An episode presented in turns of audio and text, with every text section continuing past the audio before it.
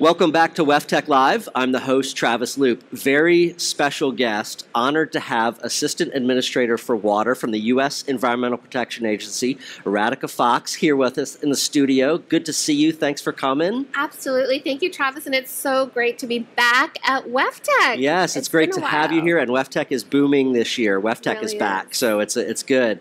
Uh, you come from this space, right? You were at San Francisco PUC. You were you headed up the U.S. Water Alliance. We, you know, you're a partner with WEF, yeah. um, and and now you have gone on to this incredible leadership position. What does that What does that feel like for you? How has it been? It's uh, honestly, I think you've heard me say, Travis, this is water's moment. Mm. So it is so exciting. I feel actually so honored to take um, all of the experiences um, and the community that I built, work, first working at a water utility and then at the U.S. Water Alliance, and to bring that to the Environmental Protection Agency. Mm. Um, you know, I think one thing that I'm just really excited and, and proud about is to try to take the perspective of a local water utility that, you know, that many of the policy decisions, the investment decisions, the regulatory decisions that we make, we want to make sure they're durable. Hmm. We want to make sure that they're implemented well. And I think having that that local utility experience and then having the experience at the U.S. Water Alliance partnering with organizations like WEF, I carry all of that uh, each and every day into the decisions I'm making at the EPA. Mm. So valuable to have that perspective from from that side that you impact with your decisions at EPA. Yeah. Um, all right. So some of the biggest news that's happened during your tenure is Congress passed uh, the Infrastructure Investment and Jobs Act, fifty billion ish dollars for water, uh, historic funding. Um, could you talk a little bit about what that means from your perspective, and then how that funding is going to get you know out to the utilities and others that need to, to use it on the ground. Yeah, absolutely. I mean, I think before answering that question, first I just want to actually acknowledge mm. the tremendous work of organizations like WEF and the U.S. Water Alliance and and all of the trade organizations who have worked really hard um, for really decades calling for this investment, whether it's you know the water is worth it campaign, mm. the value of water campaign. We have tried so hard to make sure that this infrastructure, right, water infrastructure, which is so usually out of sight, out of mind, is more in the forefront when um, Congress is making decisions about investment. And so I just want to say the fact that we won fifty mm. billion dollars for water was because of that work. Mm. It was because we were trying to really speak with one voice on the value of water.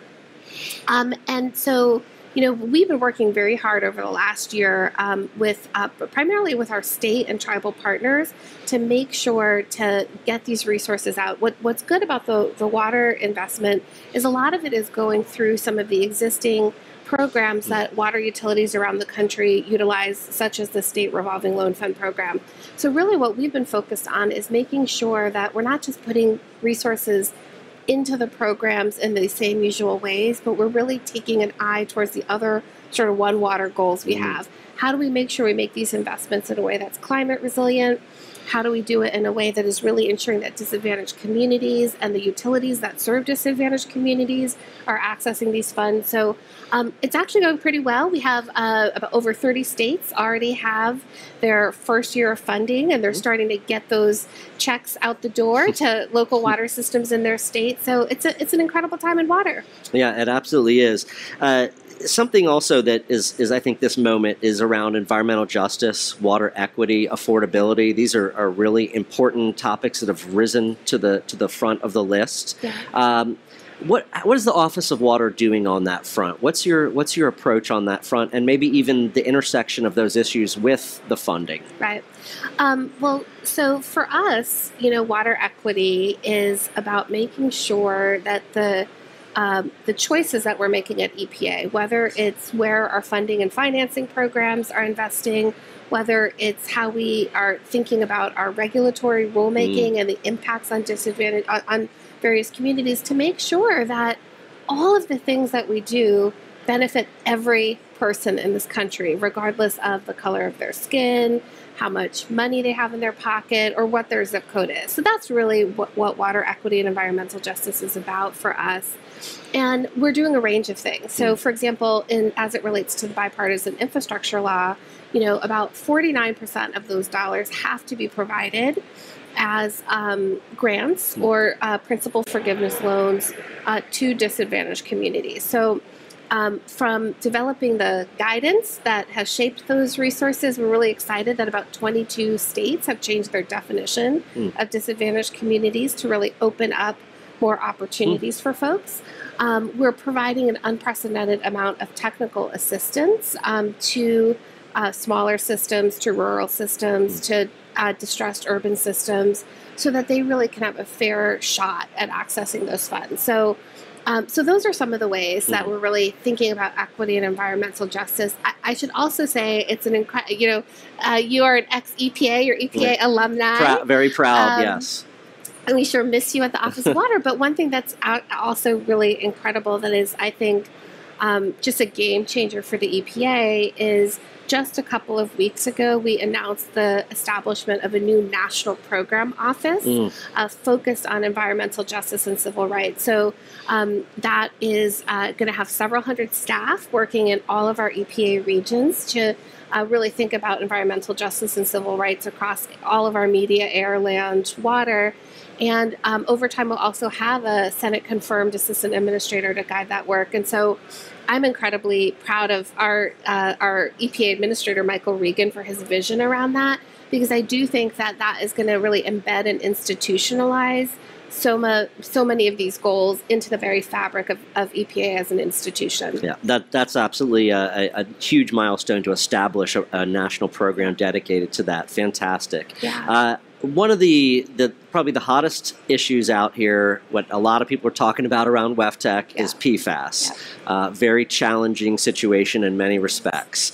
Uh, EPA, I know you all are taking a variety of actions, not just Office of Water, but beyond. Yeah. Could you talk a little bit about EPA's approach to PFAS right now, and then especially on the water side with health advisories and the CERCLA and so forth? Absolutely. This yes. this could be an entire uh, conversation yes, for an hour right now. Day, yes. right? so yeah, absolutely. So, um, so one of the things that I do for the EPA, in addition to serving as the assistant administrator, is I'm the co-chair of our PFAS Council.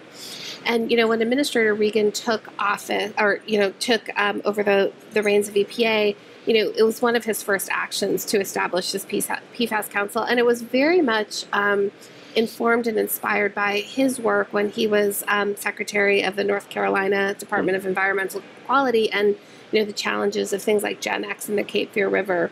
And he actually formed partnerships with EPA all the way back mm. then mm. that helped inform their strategy in North Carolina. But anyway, the idea of the PFAS Council is, you know, for too long, we've taken these sort of individual actions around PFAS, right? But if we're really going to make progress on tackling um, PFAS, which is such a complicated mm. um, chemical, it, you know, and, and the way it transmits from air to land to water and back again is is really quite complex, mm-hmm. right? Um, probably like something we've never seen before. And so, what we did through the PFAS Council is for the first time really um, established an overall approach to how we would tackle this issue. Because if the air office looked at it separately from land and emergency management separately from water, we wouldn't be able to make the gains. So our focus now is on three things: research, restrict, and remediate. Mm. We know that there's still a lot we have to learn about PFAS, how it affects human health, how it affects you know the environment. So we are really investing in building the scientific foundation, the research, and, and really grounding that in research. Um, then we really are focusing on restrict, right? We know that the best way to keep people safe and our environment safe is to make sure that PFAS never enter the environment in the first place. Mm. So we need to really restrict how they get into our air, land, and water. And then finally, we have to remediate, right? We know that there are too many communities that suffer from PFAS contamination, and we have to really accelerate that. So that's our focus mm. research, restrict, remediate. Within the Office of Water, um, we uh, the health advisories came out earlier this summer, and they I think basically share the latest science that we know about for uh, for PFAS compounds, as well as what a lot of the uh, test methods and, and treatment techniques are. Um, I'm proud to say that we just uh, last week transmitted our proposed uh, drinking water uh, rule for PFAS mm. to OMB, and uh, we're really on track to release that rule by the end of the year. Um, I think what um, what the water community can ex- expect with that is that we'll both be establishing an MCLG and maximum contaminant level goal mm-hmm. uh, for PFAS, and then also what the enforceable standard which will be.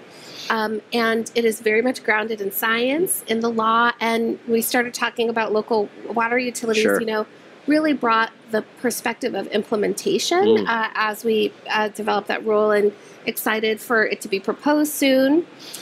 Uh, on CERCLA, um, you know, I want to actually uh, thank and appreciate many of the water utilities and the water associations because even though that's not a rule that is promulgated by the Office of Water, we really heard um, the perspectives um, and the concerns that um, utilities had around that. And so we've been really working closely with the Office of Land and Emergency Management to really, I think, protect um, the interests of water agencies in the context of that rulemaking. Fantastic. Very, very good information on PFAS. Yeah. Thank you. Yeah. Uh, one of the other topics that's on the mind of a lot of people here at WEFTEC and at a lot of water utilities around the country is biosolids yeah. uh, and the ability to continue the beneficial use of biosolids. Uh, there's questions and concerns about what's in biosolids, the intersection with PFAS, and all that. What's going on at the Office of Water when it when it comes to biosolids? What are you looking at, and, and what's kind of uh, you know on your your plate there? Yeah. Um, well, I will certainly say that the issue of biosolids and PFAS uh, is is an absolute frontier issue. Mm. Uh, that's for a the very water that's industry. a very good way to put it. It is, yeah. it is yeah. a it is a frontier issue, and it's you know I think we have to frankly acknowledge there's a lot that we don't know mm. um, as an industry about it, right? I think that, you know, for us at the Office of Water, we recognize that um, biosolids and making sure that utilities can preserve, you know, their, their three primary ways to address biosolids, including land app- application, are essential to hmm. this country. They're essential for effective utility management. Uh, they're, so we, we need to figure out a path forward that um, allows and encourages the ongoing use of bi- of all three modes of, uh, of addressing, you know, whether it's incineration, land application, etc. Mm. Um, for the water utility, and we have to do it in a way that is also protective of public health. So, one of the things that we're doing right now is, um, you know, typically in the whole sort of biosolids regulatory development process, we start with a risk assessment. So, we're in the process of doing that, and that will kind of inform future actions. But what we also know is that you know, states are moving on this issue of biosolids. Mm-hmm. You know, the legislation in Maine, mm-hmm. but then we also have the you know sort of Michigan mm-hmm. uh, approach, which is much more about adaptive management.